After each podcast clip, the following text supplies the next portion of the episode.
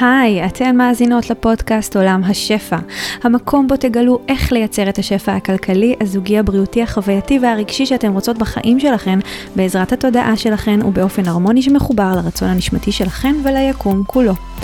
אני דנה יעקב, מנחת הפודקאסט הזה, מורה רוחנית תודעתית, חוקרת את חוקיות היקום והתודעה כבר כמה עשורים, ומלמדת רק את מה שגיליתי וחוויתי שעובד בחיי.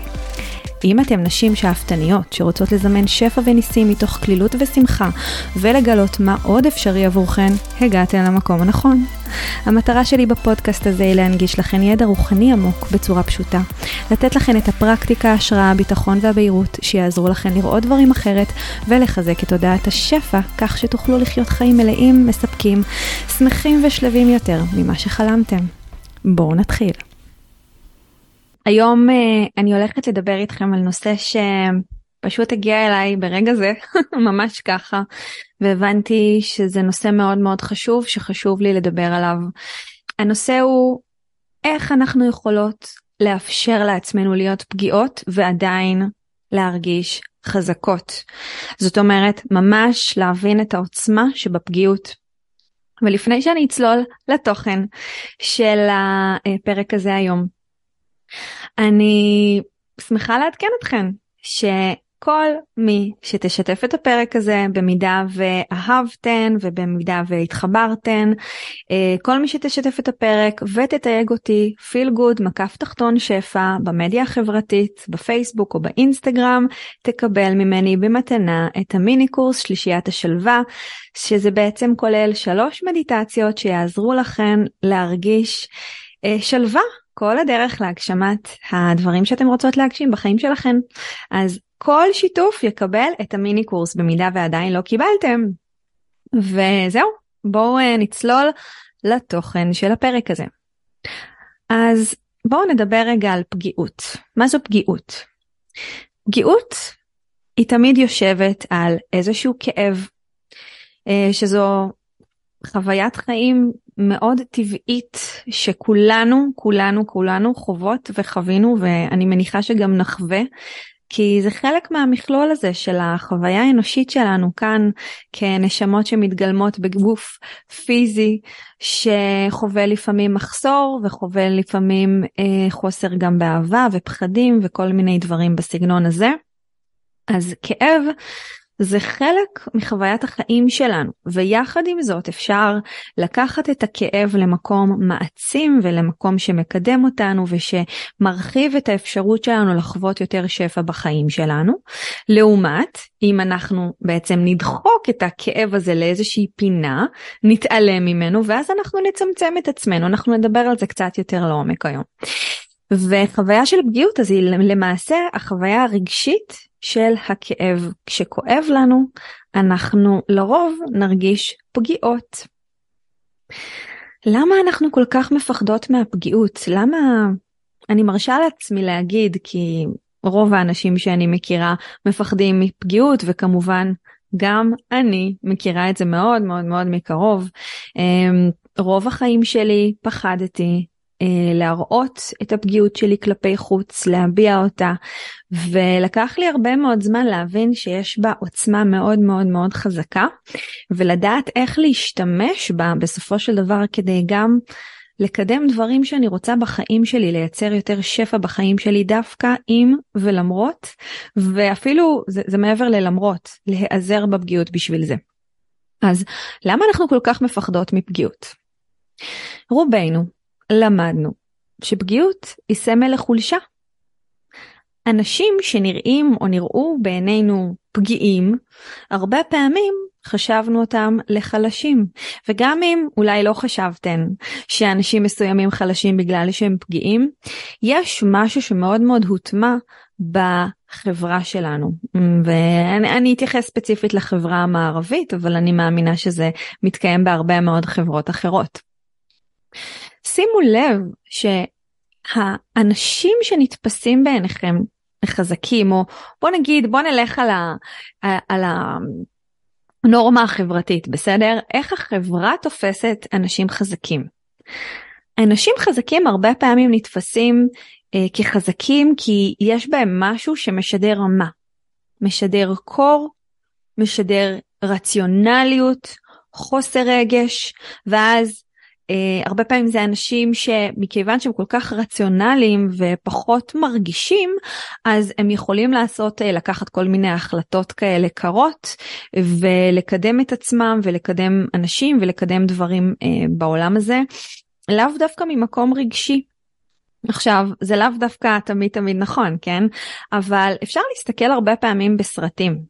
שימו לב בסרטים שהאנשים החזקים בתוך הסרטים ושאפשר לראות הרבה פעמים בטלוויזיה ובקולנוע, הם ברגע שהם חזקים, הם אה, יש בהם משהו מאוד מאוד קר. אפילו אנשים ש... בוא נגיד אפילו הגיבורים של הסרטים, שהם כן פועלים מתוך הלב ומתוך הרגש, והם כזה הרבה פעמים אנשים שהם אה, כן, יש להם עולם ערכים מאוד מאוד אה, חזק וחשוב, ועדיין, ברגע שהם עומדים מול איזשהו איום, הם הופכים להיות קרים, הם הופכים להיות כאילו מאוד רציונליים, והם פועלים כמובן מתוך הערכים שלהם, אבל פחות ממקום רגשי, פחות ממקום פגיע. עכשיו שימו לב, אני רוצה להפנות רגע לתשומת לבכם את העניין הזה. התכונה הזאת של הפגיעות יושבת על רגש, על העולם הרגשי שלנו. זאת אומרת שאנשים שבדרך כלל נתפסים בעינינו כחזקים, או שרוב החברה תופסת אותם כחזקים, האנשים הרציונליים האלה הם אנשים שהם, אה, שיש להם מטרה לנגד עיניהם והם לא רואים בעיניים וכל האמצעים סוג של מקדשים את המטרה והם לא מטולטלים רגשית מכל דבר שקורה. האנשים האלה שפועלים ממקום כזה, שנתפסים בעינינו הרבה פעמים כחזקים, זה האנשים שמה שהכי בולט בהם, דווקא התכונות הדומיננטיות שלהם, הם תכונות זכריות. עכשיו, חשוב לי להדגיש, תכונה זכרית זה לא אומר שהתכונה הזאת שייכת רק לגברים. יש הרבה מאוד נשים עם התכונות הזכרית, עם בכלל, באופן כללי, עם אנרגיה זכרית מאוד מאוד חזקה. למה? אלפי שנים, אולי אפילו יותר מאלפי שנים, היה דיכוי בעולם הזה של האנרגיה הנקבית. אז נכון, היה גם דיכוי של נשים מאותה סיבה, אבל לא רק. גם גברים שנחשבו למאוד מאוד רגשיים, דרמטיים, יותר מדי נקרא לזה אינטואיטיביים ופחות מדי רציונליים, היו נחשבים לחלשים. על אחת כמה וכמה נשים שלרוב לנשים, לרוב הנשים, אני ככה ממש עושה איזושהי הכללה, אה, התכונות הנקביות יותר דומיננטיות, ואז זה מה שבסופו של דבר הוביל אותם במשך אלפי שנים, להיות בה על הצד החלש של החברה, על המקום המדוכא. שימו לב, כל התפיסה הזאת, שבעצם הייתה קיימת בעולם שלנו במשך אלפי שנים, הייתה תפיסה שהבעת רגשות היא בעצם הבעה של חולשה. בכי מעיד על חולשה. מתי אתם, יכול, מתי בכלל ראיתם גבר, גיבור של איזשהו סרט, מתחיל לבכות? גם אם גיבור של סרט מסוים בוכה, ואני לא מדברת על הסרטים, על סרטי הדרמה שהם באמת מראים מנעד יותר רחב אה, של רגשות אנושיים, אני מדברת על למשל אה, כל הסרטי גיבורי על למיניהם. הם אף פעם לא בוכים, הם לא בוכים. גם, ה, גם הגיבורי על עם הכוונות הטובות והערכים הטובים, הם, הם כאילו תמיד אה, איכשהו מצליחים לשמור על איזשהו פאסון ולהראות איזשהו כוח מתוך המקום הזה ששום דבר לא מטלטל אותם וגם אם הם אה, כן מביעים פה ושם רגש זה אף פעם לא מגיע לרמה עכשיו של בכי ו, ומשהו ככה שובר אה, לב או משהו כזה נכון? וגם אם זה קורה זה מאוד מאוד נדיר. רוב הסרטים שאני לפחות אני באופן אישי מאוד אוהבת סרטי גיבורי על אני גם באופן כללי אוהבת הרבה מאוד סוגים של סרטים וכן אני מאוד נהנית לראות את הגיבורים החזקים האלה שאני נלחמים בכל ה... בכל ה... כביכול הרשעים כדי להגן על החלשים, אבל מי הם החלשים? תמיד אלה שבוכים בסרטים האלה הם באמת האנשים החלשים שכביכול צריך להגן עליהם כי הם לא מסוגלים להגן על עצמם. שימו לב איזה תפיסת עולם מעניינת נוצרה במשך אלפי שנים שבכי, כאב וכל סוג של הבעת אה, רגשות של פגיעות, של אנחנו פגיעים, של משהו פגע בנו, זה סוג של חולשה. עכשיו, יש לזה גם איזשהו היגיון, כי אם משהו חיצוני יכול לפגוע בנו, אז אנחנו לא מספיק מחוברות, מחוברים לכוח הפנימי שלנו, ואז, ואז זה מה שבעצם מטלטל אותנו גם רגשית. אבל זה חלק מהחוויה האנושית שהנשמה שלנו בחרה לחוות בתוך הגוף הפיזי שלנו. וזה מאוד מאוד מעניין שדווקא אה, הבעה של פגיעות או, או כאב או, או בכי נראים לנו הרבה פעמים כחולשה, כשכעס נתפס כחוזק. כן, כעס הרבה פעמים נתפס בפנינו כחוזק. אני זוכרת שישבתי איזה ערב אחד וצפיתי באיזושהי סדרה עם, עם בן הזוג שלי דן, ובסדרה הייתה אישה, דווקא אישה, כן? בגלל זה מאוד מאוד חשוב לי שאם יש גברים שמאזינים לפודקאסט הזה, אני ממש ממש לא יורדת עליכם. יש גם לכם, בתוככם, בתוך המנעד הרחב של מי שאתם, אנרגיה זכרית ואנרגיה נקבית, וזה לא קשור למין שלכם. אז הייתה אישה בסדרה הזאת שהיא כאילו התחילה להתאהב באיזה מישהו, אבל אז היה משהו שהיה לה חשוב יותר, יותר מהאהבה שלה לבן אדם הזה, והדבר הזה שהיה לה מאוד מאוד חשוב גרם לה להיות מאוד מאוד מכוונת מטרה שוב, זה, זה בעצם איזושהי, אמ, איזושהי תנועה שהיא יותר זכרית, בסדר? התנועה של האנרגיה הזכרית היא תנועה כזאת של, של מטרות ויעדים ולכוון למטרה ולא לראות בעיניים ולהיות מאוד רציונליים, כי זה באמת פחות המקום הרגשי, ופשוט לחתור למטרה. אז האישה הזאת, למרות שהיא אהבה גבר, והייתה שם, שם איזושהי הבעת רגשות, כשהייתה לה מטרה לנגד עיניה, היא לא ראתה בעיניים. והיא הייתה מוכנה לפגוע בגבר הזה ולפגוע בהרבה מאוד אנשים בדרך כדי להשיג את המטרה שלה. היה בה משהו מאוד רציונלי ופחות רגשי. ותוך כדי שאנחנו צופים בסדרה, דן אומר לי, וואו, היא, היא אישה ממש חזקה. זאת אומרת, הוא התפעל מהחוזק שלה, הוא לא בהכרח הצדיק את מה שהיא עשתה, כן? כי היא עשתה הרבה מאוד דברים מאוד אה, אכזריים, כן? הוא ממש לא הצדיק את זה. אבל מכיוון שהיא הייתה מאוד רציונלית, אז היא גם הייתה מאוד מאוד חכמה, הייתה מחוברת לצד המנטלי שלה, ופחות לרגשי, והיא פעלה מתוך המקום הזה, אז היא פעלה באיזושהי חוכמה מאוד גדולה, אבל בהרבה פחות רגש ולא היה אכפת לה לפגוע באנשים בדרך. וכשהוא אמר לי את זה, כשהוא אמר, וואו, היא, היא כזאת חזקה, חשבתי על זה רגע ואמרתי, רגע, למה, למה אתה חושב שהיא חזקה? מה, זה שהיא לא מרגישה, שהיא לא נותנת מקום לרגש שלה הופך אותה לחזקה? זה שהיא לא מאפשרת לעצמה לאהוב מישהו ולוותר על אולי איזושהי מטרה, או אפילו לא לוותר על המטרה, אולי למצוא דרך אחרת להגיע למטרה הזאת, מעיד על זה שהיא חזקה? ואז קלטתי, זה לא דן, דן, דן מקסים, באמת, דן הוא אחד הגברים היותר אה, נאורים ומפותחים שיצא לי לפגוש בחיי, לא סתם הוא הבן זוג שלי. אבל קלטתי שזו באמת איזושהי תפיסה של החברה האנושית שלנו. ואני לא רוצה להאשים פה אף אחד, כן? לא, לא רוצה להאשים את דן ואת החברה האנושית, כי בפועל אני חלק מהדבר הזה. גם אני לרגע התחברתי למה שדן אמר, גם אני לרגע חשבתי וואו היא באמת אה, אישה מאוד מאוד חזקה והרבה פעמים שאני רואה אנשים שהם כל הגיבורים האלה שמצליחים איכשהו להתמודד עם הרגשות שלהם ולשים את הרגשות בצד ולהיות מאוד רציונליים וקרים כשהם צריכים לעשות איזושהי משימה ולא לראות בעיניים, הרבה פעמים נתפסים גם בעיניי כחזקים. אבל יש פה, יש פה איזשהו עיוות, לא?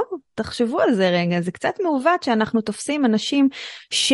מדכאים חלק בלתי נפרד מהמנעד הרחב האנושי שלהם ולא נותנים למקום הזה, זאת אומרת לדבר הזה מקום, זה ממש מעניין שאנחנו תופסים אותם כחזקים.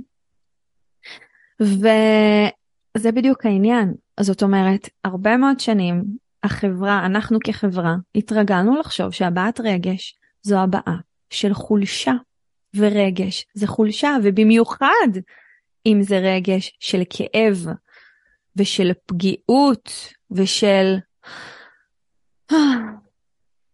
של רגע לעצור ולהגיד אני כרגע צריכה שנייה לאבד את מה שעובר עליי. אני כרגע פגועה, כרגע משהו שקרה בחוץ נגע לי בנקודה מאוד כואבת ורגישה, ואני צריכה לתת לזה מקום. מה? מה, לתת לזה מקום? במשך נראה לי אלפי שנים אנשים לא נתנו מקום לחלק הרגשי הזה בתוכם. במקום זה הם לקחו את הרגש הזה של הכאב והפגיעות ל... לפגוע באנשים אחרים, לתקוף, אה, להראות כעס, להראות אפילו לכסות קצת על הרגש שלהם כדי להראות את הכוח שלהם ו- ו- ודרך זה שהם הראו את הכוח שלהם שזה כוח מדוק- מדומה זה אפילו לא כוח אמיתי הם בעצם שיחקו איזשהו משחק שהם יותר חזקים מאחרים אה, אז הם פשוט לא הראו רגשות. ואני חושבת ש... שיש פה באמת איזשהו עיוות מאוד מאוד גדול שאני רוצה להשיב את זה שנייה לא... לאיזשהו מקום אחר. כי במשך השנים שגיליתי על עצמי שאני בן אדם אה, פגיע כמו כולנו ושאני נפגעת לפעמים ושכואב לי לפעמים שמתי לב שבכל פעם שממש ממש כאב לי בכל דרך שניסיתי לכסות על הכאב או שזה הפך לכעס שהרס ושיצר מתח והרבה כאב במערכות היחסים בחיים שלי ובראש ובראשונה במערכת היחסים שלי עם עצמי. וזה תמיד הרגיש לי כאילו סוג של התנגדות לעצמי, זה תמיד כיווץ אותי, זה עשה לי לא טוב, זה רק הכניס אותי לבור עמוק יותר עם עצמי ולא עזר, זה לא עזר לי בשום דרך. גם אם כביכול כלפי חוץ זה היה נראה כאילו אני נורא נורא חזקה, ממש ממש לא הרגשתי חזקה, כי אנחנו לא יכולים לעבוד על עצמנו. בסוף, בסופו של דבר עמוק עמוק עמוק בפנים כולנו יודעים את האמת.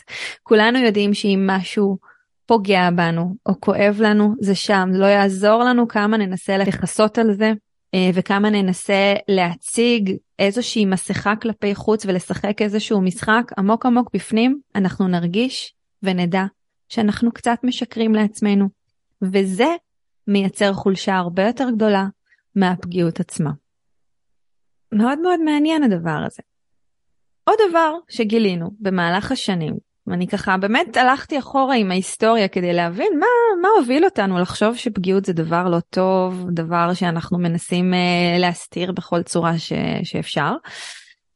חשבתי על זה שהרי בטבע מי שורד? החזק, נכון? במשך אלפי שנים היה נדמה לנו שהחזק הוא הגבר. עכשיו עוד פעם, אני לא באה לצאת עכשיו נגד גברים, אני אוהבת גברים, יש לי הרבה מאוד גברים מאוד מאוד קרובים לליבי בחיי ויש לי המון כבוד לגברים יש לי גם כבוד לאנרגיה הזכרית שקיימת בתוכי המון כבוד אני גם מאוד מאוד אוהבת אותה אגב. שהאנרגיה הזכרית זה באמת כמו שאמרתי קודם זה אנרגיה שהיא יותר רציונלית יותר קרה יותר מכוונת למטרות יותר משימתית זו אנרגיה שהיא מקדמת זו, זו אנרגיה שמייצרת המון שינויים מדהימים בעולם הזה. ויחד עם זאת הגברים ברמה הפיזיולוגית הם בנויים בצורה כזו שהם יותר חזקים פיזית מנשים. לעומת זאת, האנרגיה הניקובית זו אנרגיה של רגש, המון רגש. עכשיו, איזה עוצמות יש לרגש? יש עוצמות מטורפות. הרגש זה מה שמאפשר לנו חוויה מלאה של החיים. הרגש זה מה שמאפשר לנו לשמוח, ליהנות ולהרגיש את האושר הזה מלהיות בכלל בחיים. הרגש זה התשוקה. התשוקה שמניעה אותנו בסופו של דבר לקבוע מטרות, יעדים ולעשות כל מיני uh, פעולות פיזיות, משימות כאלה ואחרות כדי להגיע למטרות. זאת אומרת שבסופו של דבר מה שמניע אותנו בחיים זה קודם כל הרגש. כל השאר זה הדבר שקורה אחרי זה. אז אנחנו, אם אנחנו נדכא רגשות שלנו, אנחנו בעצם נצמצם את עצמנו. נצמצם את מי שאנחנו ונצמצם את האפשרות שלנו לחוות שפע גדול יותר בכל המנעד הרגשי שאנחנו יכולות לחוות. אז ברגע שדיכאנו את הפגיעות כחברה, כן? דיכאנו חלק מהחוויה האנושית שלנו בתוכנו. ממש ככה. כי זה קיים, אי אפשר uh, להתעלם מזה, זה קיים, לא יעזור. גם האנשים עם האנרגיה הכי זכרית בעולם, שזה גם גברים וגם נשים, לכולם ברמה זו או אחרת יש איזשהו רגש. אוקיי? זה חלק מהמכלול האנושי שלנו. ואם אנחנו נדכא את הרגשות הנמוכים יותר שלנו, ובמיוחד את הרגשות של הכאב, של הפגיעות, אנחנו בעצם מצמצמים את עצמנו. כשאנחנו מצמצמים ומצמצמות את עצמנו, אנחנו מצמצמות את כל האין סוף חוויות שאנחנו יכולות לחוות בחיים שלנו, ואז אנחנו מצמצמות את השפע. כי שפע זה לא רק כסף, ולא רק זוגיות, ולא רק מכונית אה, יפה או חופשה מטורפת. שפע זה להרגיש את הדברים האלה.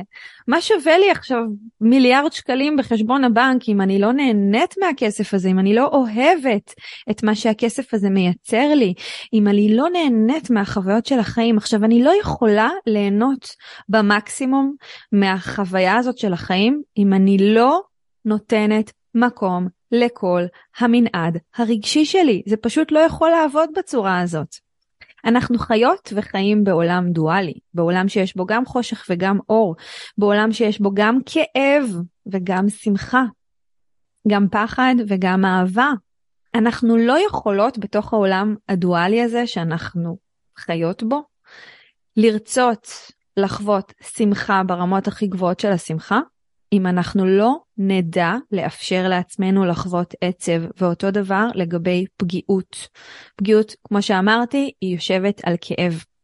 אם לא נאפשר לעצמנו להרגיש ולחוות את הכאב של כל מיני דברים שמכאיבים לנו בתוך העולם והחיים האלה, אנחנו לא נוכל להיות פתוחות לחוות את השלמות הזאת של האושר, כי האושר טומן בחובו את הכל.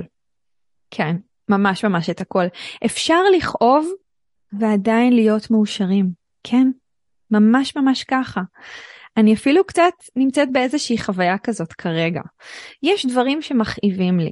אני מאפשרת לעצמי את הכאב, וכשאני מאפשרת לעצמי את הכאב, פתאום לכאב יש משמעות. כשאני מקבלת בתוכי את הכאב, המשמעות הזאת מתרחבת ומתעצמת ומייצרת איזושהי תחושה שהיא כאילו מעבר לכל הרגש הזה, של אושר, של אושר של שלמות, של, של שלמות שלי עם עצמי. כשאני שלמה עם עצמי, אני מאוחדת עם כל החלקים שבתוכי, אני אוטומטית מאוחדת עם כל החלקים שביקום. אני מרגישה אהובה, כשאנחנו מאפשרות לעצמנו לאהוב גם את הכאב שלנו, וכן, אני יודעת, זה למתקדמות, אז זה בסדר, אנחנו, לוקח לפעמים זמן להגיע למצב שאנחנו יכולות גם לאהוב את הכאב. אגב, יש הבדל בין לאהוב משהו לבין להאחז בו, כן? אני לא אומרת להאחז בכאב, להתבוסס בו, לשקוע איתו למטה. יש שם גם רמה מסוימת של, כאילו זה, זה לא בדיוק אהבה, זה יותר פחד. אני מדברת על לאהוב את הכאב כי הוא חלק מהמכלול של מי שאנחנו. עכשיו אם אנחנו נדכא את הכאב, שימו לב, כל דיכוי של חלק בתוכנו, הוא יושב על שיפוטיות. זאת אומרת שאני שופטת את הכאב שלי. אני שופטת אותו כמשהו לא טוב, כמשהו חלש, כמשהו שאסור לי להרגיש, או שאני החלטתי שאני לא ארגיש, אבל זה שם. ואז בגלל שזה שם ואני שופטת אותו, אני בעצם מייצרת התנגדות פנימית. אני ממש מייצרת התנגדות לכאב שלי, ולכל התנגדות פנימית יש מחיר. החלק הזה של הכאב, של הפגיעות, הוא לא נעלם, הוא פשוט. במקום שהוא יבוא לידי ביטוי כמו שהוא, בצורה הכי טהורה ונקייה שלו, הוא בא לידי ביטוי בצורות אחרות, הוא יכול לבוא לידי ביטוי בצורה של מחלה פיזית, כי הרבה פעמים הגוף שלנו הוא ממש אה, מבטא כל מיני חלקים מדוכאים בתוכנו. אני לא רוצה להפחיד אתכם, כן? להפך, אני רוצה לעודד אתכם, לאפשר לעצמכם להרגיש את כל מה שאתם מרגישות. ככל שנאפשר לעצמנו וניתן לעצמנו לגיטימציה להרגיש את הכאב, ככה זה פחות יתבטא בגוף הפיזי. הגוף הפיזי הוא פשוט מביא לידי ביטוי חלקים מדוכאים בתוכנו, כי הם איכשהו צריכים לבוא לידי ביטוי בצורה זו או אחרת. עכשיו, אם זה לא מגיע לידי ביטוי כי, כמחלה פיזית, זה לא חובה, זה לא תמיד חייב להגיע לידי ביטוי בצורה כזאת. הוא גם יכול להגיע לידי ביטוי, לבוא לידי ביטוי, כן, לא אומרים להגיע, אומרים לבוא. הוא יכול לבוא לידי ביטוי בכל מיני התנהגויות שמרחיקות אותנו מעצמנו. ויוצרות מתח פנימי, דיכוי רגשי אחר ו/או אלימות. עכשיו אני אסביר לגבי הדיכוי הרגשי, אמרתי את זה קודם.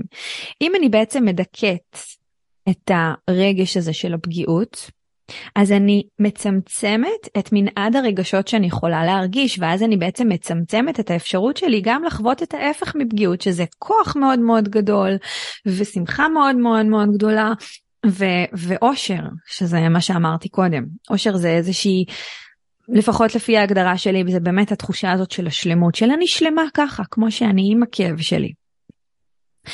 ומה זה אומר אלימות? כשאני מדכאת את הכאב, אז אני מנסה לכסות עליו בצורה אחרת, והרבה פעמים הצורה הזאת יוצאת בצורה של כעס. עכשיו, כעס, אם אנחנו לא עושות איזושהי עבודה עם הכעס, הוא יכול להוביל למצב של ממש תוקפנות, והתוקפנות הזאת יכולה להוביל לשנאה, והשנאה הזאת יכולה להוביל לאלימות. אז אני לא אומרת שאם אנחנו מדכאות את הפגיעות שלנו אנחנו באופן uh, מובהק נהיה מאוד מאוד אלימות ברמה הפיזית אבל אנחנו יכולות להיות אלימות ברמה הרגשית אפילו כלפי עצמנו. אנחנו יכולות לעשות דברים לעצמנו שפוגעים בנו בסופו של דבר ואנחנו גם יכולות לפגוע באנשים אחרים הרבה פעמים אנשים האנשים שהכי פוגעים באנשים אחרים הם אנשים שהם בעצמם פגיעים, פגועים ולא נותנים לעצמם את המקום להיות בחוויה הזאת של הפגיעות. כי שוב, כי זה מפחיד אותם, כי זה נראה להם כמו חוויה של חולשה וכולי וכולי. אז איך זה נראה כשאנחנו מנסות להסתיר את הפגיעות שלנו? אז כמו שאמרתי קודם, זה יכול לבוא קודם כל לידי ביטוי על ידי כעס. אני מוצאת את עצמי, אחד מהדברים שגיליתי לגבי עצמי עם כל העבודה הפנימית שאני, כל החפירות שלי בתוך עצמי שאני כל הזמן עושה, זה שבכל פעם שאני כועסת והכעס שלי אצלי אני בן אדם ככה די אה, אימפולסיבי אז כשאני כועסת האנשים הראשונים שחווים את הכעס שלי זה האנשים שהכי קרובים אליי בעולם. בדרך כלל זה יהיה דן בן זוגי היקר ש... באמת מדהים איך הוא מצליח להכיל אותי הרבה פעמים בתוך הכעס שלי ואם זה לא דן אז זה המשפחה שלי.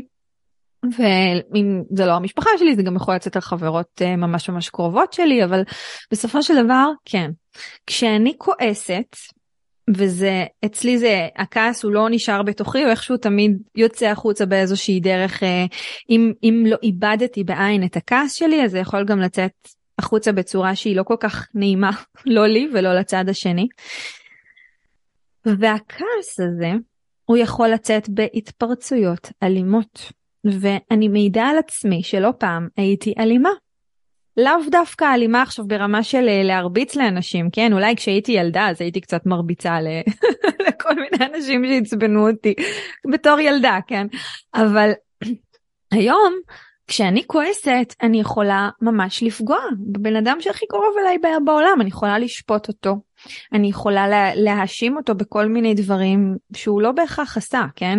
אבל כי אני כועסת אז אני מחפשת משהו להוציא עליו את הכעס ולפגוע בו כי אם אני לא אפגע במשהו חיצוני אז אני אפגע בעצמי. באותה מידה אני כמובן יכולה גם לפגוע בעצמי אבל מכיוון שאנחנו חיות uh, זה, זה אפילו לא העולם שאנחנו חיות בו, אנחנו בחוויה כזאת של בתוך היקום הזה של אחדות, אז כל כעס שמתפרץ כלפי חוץ וכביכול פוגע במישהו אחר, הוא תמיד תמיד תמיד יפגע גם בנו.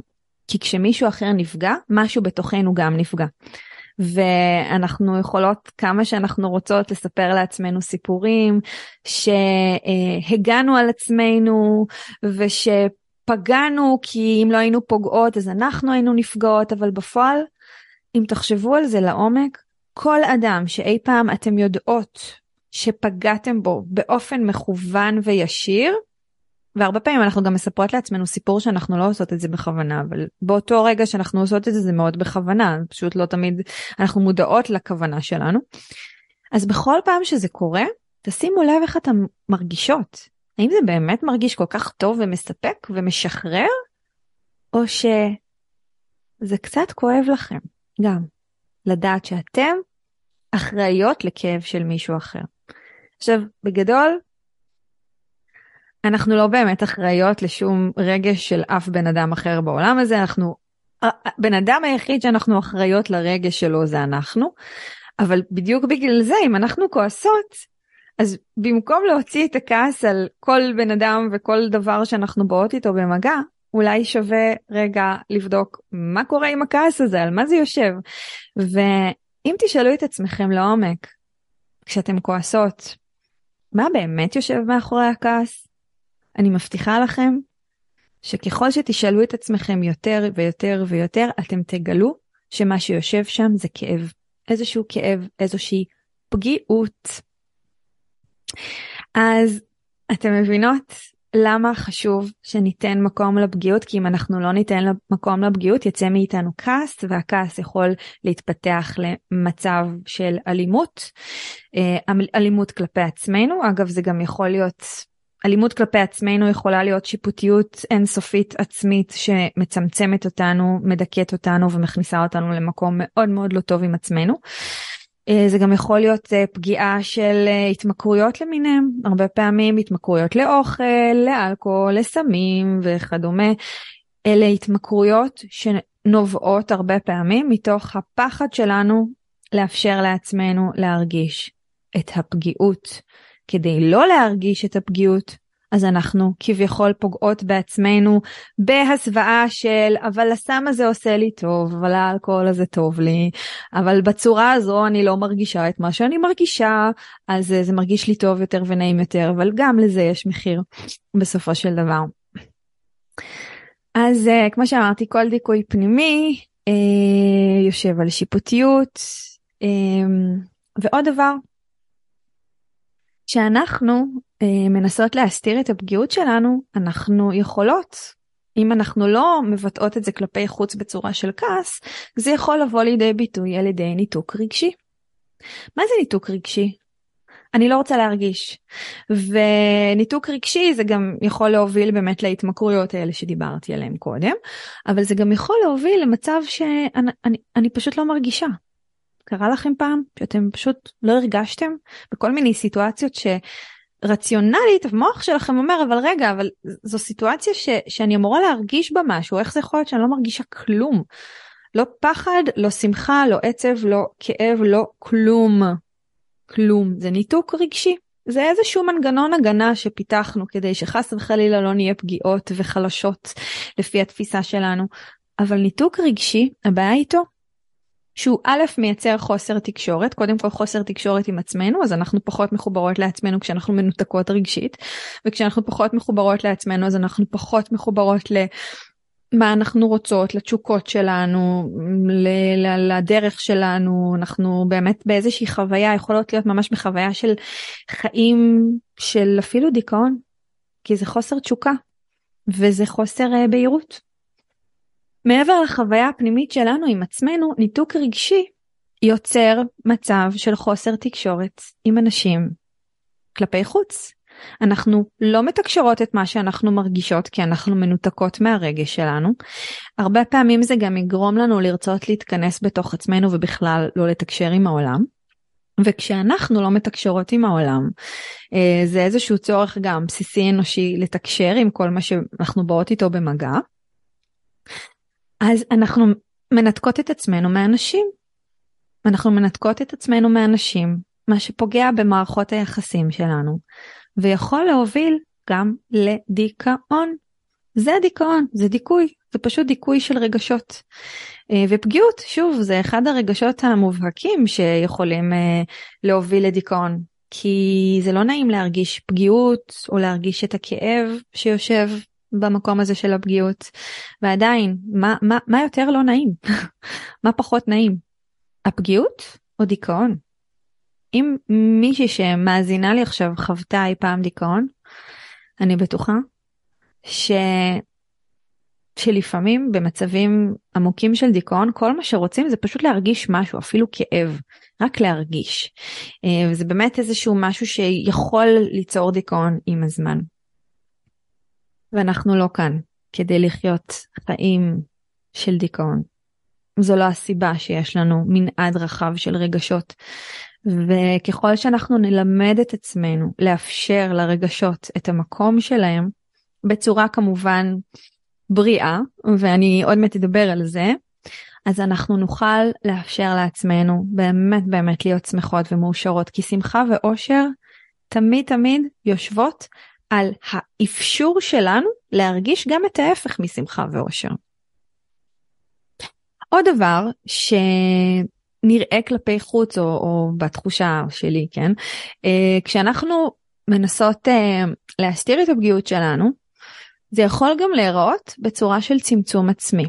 מה זה צמצום עצמי? זה יכול להיות מלא מלא מלא דברים. צמצום עצמי זה קודם כל באמת אה, הימנעות מ- מלהתנסות ולחוות כל מיני דברים, הימנעות מלהגשים כל מיני דברים שאנחנו רוצות להגשים כי חס וחלילה נהיה פגיעות ו- ויכאב לנו בדרך. ואז אנחנו בעצם לא מגשימות את החלומות שלנו, את הדברים שאנחנו רוצות להגשים, אנחנו לא מזמנות את החיים שאנחנו רוצות לזמן, כי אנחנו לא מאפשרות לעצמנו להרגיש את המנעד הרחב הזה הרגשי.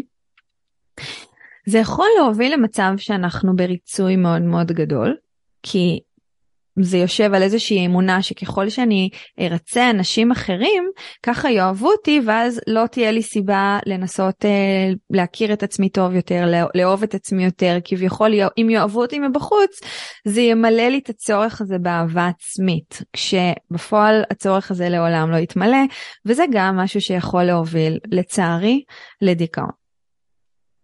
דבר נוסף שיכול לקרות זה שכשאנחנו בעצם אם אנחנו לא מרצות אנשים אחרים אנחנו ממשיכות בעצם לשקר, לשקר לעצמנו, לשקר לאחרים, אה, להראות כלפי חוץ שהכל טוב, הכל בסדר, אנחנו שמחות וטוב לנו, כשעמוק בפנים אנחנו יודעות את האמת, והאמת היא שלא טוב לנו, האמת היא שכואב לנו ואנחנו פשוט לא רוצות להרגיש את הכאב הזה. מה שיקרה בסופו של דבר במקום הזה מעבר לתחושה הלא נעימה ו- ולאושר המדומה שהוא באמת לא אושר, הוא יותר כמו שפיטה עצמית מתמדת, זה יכול להסתיים בסופו של דבר באיזושהי התפרצות. וכמו שאמרתי קודם, או התפרצות פיזית של איזושהי מחלה שלא ברור מאיפה היא הגיעה, או התפרצות רגשית מאוד מאוד גדולה, זה יכול להוביל להתמוטטות עצבים, זה יכול להוביל לחרדות מאוד מאוד גדולות, זה יכול להוביל להצפה רגשית שאנחנו לא מבינות מאיפה היא הגיעה ולמה היא לא עוברת כבר. ואז יש מחיר, יש מחיר לכל דיכוי של רגש. אז נתתי לכם את הרקע, את הרקע, את הכותרת של ה... הפודקאסט הזה וזה איך להיות פגיעות ולהרגיש חזקות. אז אחרי שדיברתי על כל מה שהחוסר או הניסיון שלנו אה, להסתיר את הפגיעות אה, יכול להוביל אותנו, ואחרי שהבנו שאולי כדאי לאפשר לעצמנו להיות פגיעות, נכון? אולי הבנתם את זה? לא יודעת, זו, זו המטרה שלי בכל אופן בפרק הזה. אז מה אנחנו עושות? מה אנחנו עושות כשעולה כאב, כשעולה איזושהי פגיעות? אז דבר ראשון, אני ממש נותנת לכם את כל הדברים ש... שעוזרים לי להתמודד עם התחושה הזאת של הפגיעות. אחד, זה קודם כל, שימו לב, לפני שאנחנו עושות פעולות כאלה ואחרות עם הפגיעות שלנו, אנחנו רוצות להתחיל לשנות תפיסה. לשנות את התפיסה שלנו לגבי הפגיעות. להבין שפגיעות יושבת על כאב. ורק כשניתן ביטוי לכאב שהתעורר בתוכנו נוכל לייצר משהו מהכאב הזה. אתם מכירות את התחושה הזאת שלפעמים יש איזשהו כאב ואתם נותנות לו לגיטימציה והוא הופך להיות מין מלנכוליה נעימה כזאת? כן, כן, כאב יכול להיות נעים. אתם מכירות את, ה... את היופי שבכאב? אתם יודעות, האומנים הכי גדולים בעולם יצרו את היצירות בין הכי מדהימות שהם יכלו ליצור מתוך הכאב שלהם. אני יכולה לספר לכם שבצעירותי איכשהו אני שמה לב שבשנים האחרונות אני פחות עושה את זה אבל הרבה מאוד שנים הדרך שלי וזה ממש הייתה איזושהי דרך טבעית שאפילו לא חשבתי עליה הדרך שלי להתמודד עם דברים שמאוד מאוד הכאיבו לי עם כל מיני מיני חוויות מאוד מכאיבות ועם הפגיעות שהרגשתי הרבה פעמים בחיים הייתה לכתוב שירים, הייתי כותבת שירים ומלחינה אותם ומנגנת ושרה אותם עם הגיטרה. וזה היה מדהים. השירים הכי יפים שכתבתי, כתבתי אותם מהמקומות הכי פגיעים שלי. כשנתתי ביטוי למה שאני מרגישה, יצא מזה, ממש יצאו מזה יצירות מדהימות. אני חושבת שאפילו הרבה מהפוסטים הכי הכי הכי נוגעים שאי פעם כתבתי, נכתבו מתוך המקום, המקומות של הכאב שלי. כשאנחנו נותנות ביטוי, ואם אנחנו גם יודעות או, או מנתבות את הביטוי של הכאב ושל הפגיעות שלנו למקומות יצירתיים, אנחנו ממש עושות איזושהי התמרה לאנרגיה הזאת של הכאב, והופכות את זה למשהו יפה, למשהו מספק, למשהו מדהים. אז uh, כן, אז קצת לקחתי את זה למקום עכשיו של יצירה ואני רוצה לחזור באמת. אז, אז הדבר הראשון הראשון הראשון הראשון הכי הכי הכי חשוב זה לשנות את התפיסה שלנו לגבי הפגיעות. להזכיר לעצמנו שאם אנחנו נאפשר לעצמנו ונדע לבטא את הפגיעות והכאב שלנו מבלי לשפוט את עצמנו ואנשים אחרים, כן כן כן אנחנו יכולות להרגיש פגיעות וכואבות ולא לשפוט, זה לגמרי אפשרי. לכאוב מבלי לשפוט את הכאב ומבלי לשפוט אנשים חיצוניים שכביכול גרמו לכאב. הכאב הוא שלנו. זה שמישהו עשה משהו, אמר משהו שעורר בתוכי איזשהו כאב, לא אומר שהוא אשם בכאב שלי. אני כרגע חווה ומרגישה את הכאב. אז אם אנחנו נשנה את התפיסה לגבי הכאב, אנחנו נדע לבטא את הכאב כלפי חוץ בצורה לא שיפוטית, מה שייצר קשרים אינטימיים יותר, קודם כל עם עצמנו ואחר כך עם אנשים אחרים. וזה דבר מדהים. אז אני אחזור לזה באחד מהסעיפים הבאים, אבל תזכרו את מה שאמרתי לגבי יצירת קשרים אינטימיים, ושהכל הכל הכל מתחיל משינוי התפיסה שלנו לגבי הכאב ולגבי הפגיעות. ממש לבחור להסתכל על הפגיעות כאל משהו שיכול להיות גם יפה ומעצים ומחזק קשרים עם עצמנו ועם העולם. הדבר השני, שהוא קצת קשור לדבר הראשון, אז הדרך השנייה, זה להבין שלאפשר לעצמנו להיות פגיעות נותן השראה לאחרים להיות פגיעים. זה, זו אחת ההבנות הכי גדולות ש, שגיליתי בחיים שלי, והאמת שגיליתי אותה במקרה כשפשוט אפשרתי לעצמי להיות פגיעה מול כל מיני אנשים שהכרתי, ומשהו מדהים קרה שם, זה פתח גם אותם, זה אפשר גם להם להרגיש פגיעים, היה בזה משהו כל כך יפה ושלם שנוצר בעצם בקשר, במערכת היחסים ביני לבין האנשים שפתחתי את הפגיעות שלי בפניהם. זאת אומרת, כשאנחנו מאפשרות לעצמנו, בכלל כל דבר שאנחנו אי פעם נעשה ונאפשר לעצמנו, אנחנו באיזשהו אופן נותנות איזושהי השראה לאנשים שבסביבה שלנו שרואים את הדרך שלנו. עכשיו, תמיד יהיו אנשים שיבחרו להסתכל על זה ולשפוט אותנו ולהגיד אוי היא כזאת חלשה שהיא עכשיו פגיעה אוי היא כזאת לא יודעת מה מחפשת תשומת לב או כזה לא יודעת כל מיני דברים שאנשים יכולים להגיד. אבל בפועל תמיד יהיו אנשים שיסתכלו עלינו ויתמלאו בהשראה. וממש יעריכו את האומץ הזה שימו לב האומץ לאפשר לעצמנו להיות פגיעות. כי כי כן זה מצחיק, כן? זה מצחיק שאנחנו חושבות שהאנשים החזקים זה אנשים שהם כאילו לא פגיעים ואין להם רגשות והם כאלה נורא רציונליים, אבל בפועל צריך הרבה מאוד אומץ, במיוחד בחברה שאנחנו חיות בה, לאפשר לעצמנו להרגיש ולהראות לעול, לכל העולם שכן, שאנחנו נפגעות ושכואב לנו. במיוחד בחברה שהרבה פעמים למדנו בה שפחות מעריכים את המקום הזה. זה יוצר הערכה של האנשים הנכונים, זה יוצר קרבה אל האנשים הנכונים, אינטימיות עם האנשים הנכונים. מי הם האנשים הנכונים? אלה שרוצים, רוצים גם להרגיש את החופשיות הזאת, זה ממש מייצר חופש. אם אני מאפשרת לעצמי להיות פגיעה, אני חופשייה, אני פחות מפחדת. אחד מהדברים הכי גדולים שגיליתי ככה במהלך השנים והעבודה הפנימית שלי עם עצמי, זה שמה שאפשר לי להתגבר על כל מיני uh, אתגרים בדרך ו, וכביכול להיות מאוד מאוד אמיצה ולעשות דברים שמאוד מאוד הפחידו אותי, הי, היו האפשור שלי להיות פגיעה, ההבנה שמקסימום אני אפגע ויכאב לי וזה יהיה בסדר. וואו, איזה עוצמה יש בדבר הזה. תנו לזה שנייה לשקוע.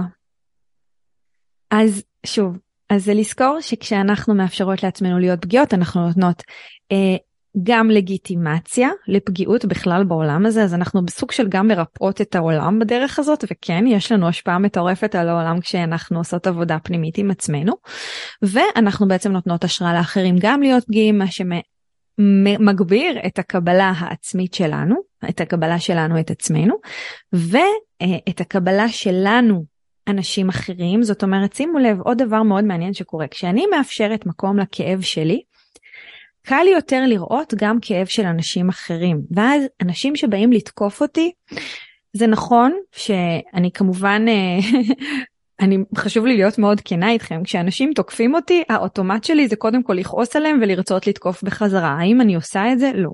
היום הרבה פחות. הרבה הרבה הרבה פחות. למה? כי אני עוצרת אני שואלת את עצמי אוקיי מה מכאיב לי עכשיו? וכשאני מזהה את הכאב שלי קל יותר לזהות גם את הכאב של הצד השני. אם מישהו עכשיו תוקף אתכם מנסה לפגוע בכם לרוב אולי אפילו במאה אחוז מהמקרים אני מרשה לעצמי להגיד זה יושב על איזשהו כאב שלו. כשאנחנו נותנות לגיטימציה לכאב שלנו לפגיעות שלנו אנחנו יכולות לראות את הפגיעות של האנשים מסביבנו. יש לזה כוח מטורף. כשאני רואה פגיעות של מישהו שכביכול בא לתקוף אותי, א', הרבה יותר קל לי לקבל אותו, ב', אין לו יותר מה לתקוף. הרי אנשים שתוקפים, אני חוזרת אחורה למה שאמרתי קודם, אנשים שתוקפים מתוך המקום הזה של הפגיעות, הם תוקפים כדי להסתיר את הפגיעות שלהם, אבל אם אני רואה את הפגיעות שלהם, אין להם יותר מה להסתיר, הם לא יכולים להסתיר את זה יותר, הם יכולים לנסות אבל זה לא יעבוד להם. באיזשהו שלב הם ירימו ידיים והם יעזבו אותי לנפשי, וזה בדיוק העניין. זה מאוד עוצמתי, שימו לב כמה עוצמה יש לפגיעות הזו. והדבר הזה בסופו של דבר מגביר את ההרמוניה במערכות היחסים שלנו ומגביר את האהבה. כי יש פה איזושהי קבלה של הפגיעות לא רק של עצמנו גם של אחרים והקבלה זו, זה ממש השער לאהבה. זה ממש מגביר את האהבה בעולם. וזה דבר מרגש, אני ממש מתרגשת שאני חושבת על זה. טוב, אני ממשיכה לדבר השלישי שאפשר לעשות, של איך להיות פגיעות ולהרגיש חזקות. אז הדבר השלישי זה לתת לעצמנו זמן לאבד את הרגשות שלנו. אז אם דיברתי קודם על זה שאנחנו רוצות לשנות את התפיסה, אנחנו רוצות להבין את הפגיעות בצורה אחרת, להסתכל על זה בצורה אחרת, עכשיו אני מדברת על לפני שאנחנו רצות לתקוף אנשים אחרים או להסתיר את הפגיעות שלנו או לכעוס או, או לא יודעת לרצות כל מיני אנשים. תנו לעצמכם זמן לעצמכם. לאבד את מה שאתם מרגישות. ואיך אנחנו מאבדות את הרגשות שלנו. פה נכנס גם הת... הסיפור שסיפרתי קודם על זה שבאמת אה, הייתי כותבת שירים ומלחינה אותם וזו הייתה הדרך שלי לאבד את הרגשות שלי שבאמת הוציאה ממני משהו מאוד מאוד יצירתי.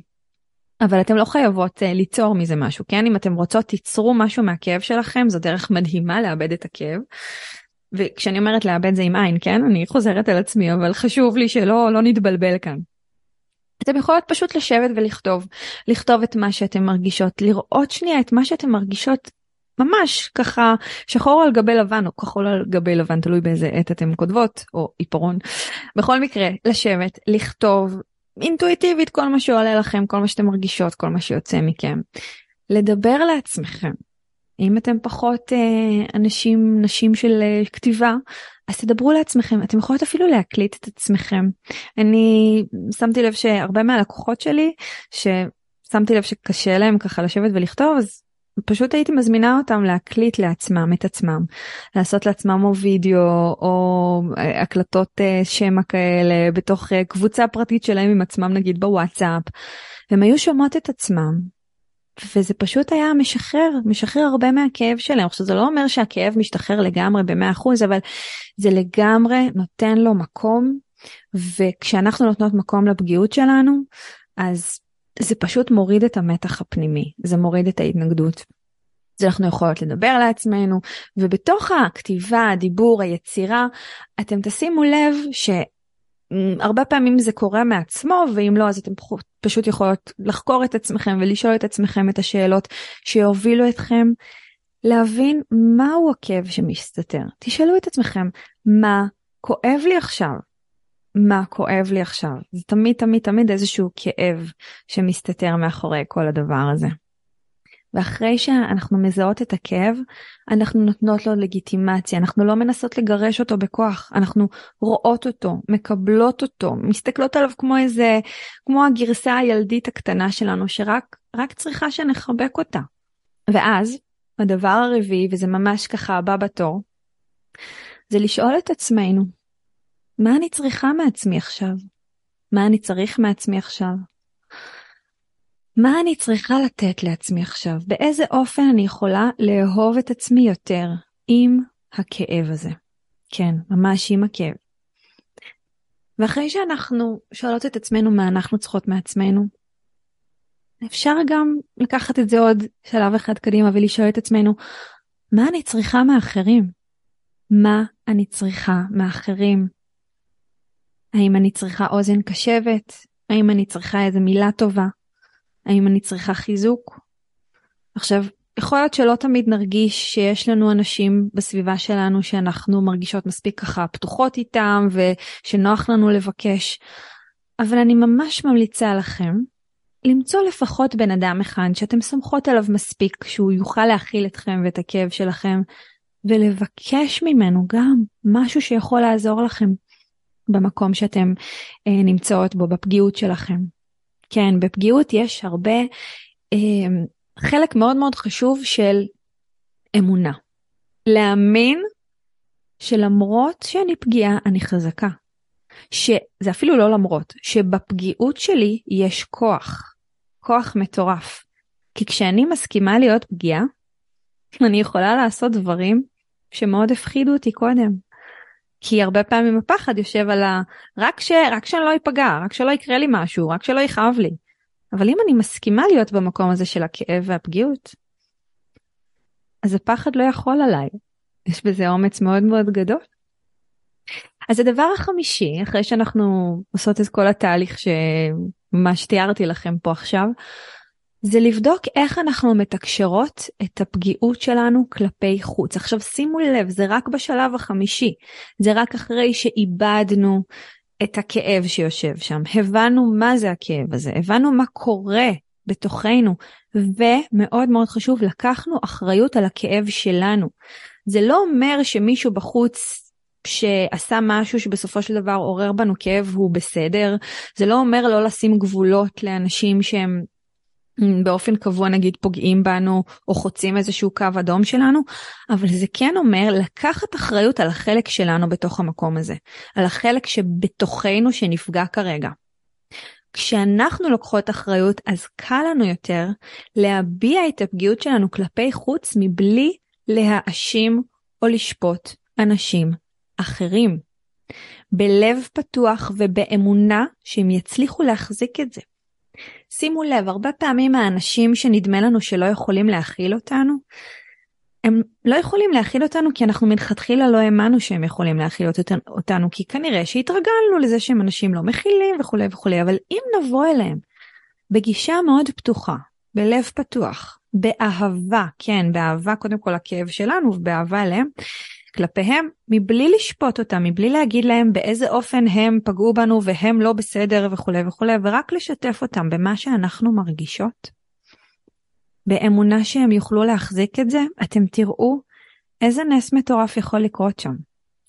ואני ממליצה פה על עוד איזשהו משהו, אם הבן אדם שאנחנו בוחרות לשתף אותו הוא באיזשהו מקום קשור לכאב שלנו, לפני שאנחנו משתפות את האדם הזה, להסכים לראות את הכאב שלו. כי אם היה בו משהו שיצר איזושהי התנהגות של תקיפה שיצרה בתוכנו את הכאב, את הפגיעות, אז הוא גם פגיע. זה אומר שהיה בו משהו, איזשהו כאב שהוא לא יכל להכיל בתוכו שהוא הוציא אותו עלינו. אם אנחנו נביע את מה שאנחנו מרגישות, בלי להגיד לבן אדם כואב לך ובגלל זה אני יודעת שהתנהגת כמו שהתנהגת, כי אנחנו לא תמיד יכולות לדעת האם הבן אדם בכלל מודע לכאב של עצמו, אבל אם נצליח לזכור ולראות לנגד עינינו גם את הכאב של הצד השני ואת הפגיעות של הצד השני וניתן לפגיעות הזאת לגיטימציה בתוכנו, לאו דווקא במילים, הבן אדם הזה ירגיש במקום בטוח יותר, ואם הוא ירגיש במקום בטוח יותר, אז הוא יהיה פתוח להקשיב לנו. והדבר הכי מדהים שיקרה שם, זה שזה פשוט ייצר מערכת יחסים הרבה יותר אינטימית, הרבה יותר קרובה, הרבה יותר אוהבת עם האדם השני. וזה הדבר הכי מרגש בעולם. זה יוצר כוח מטורף. אני מקווה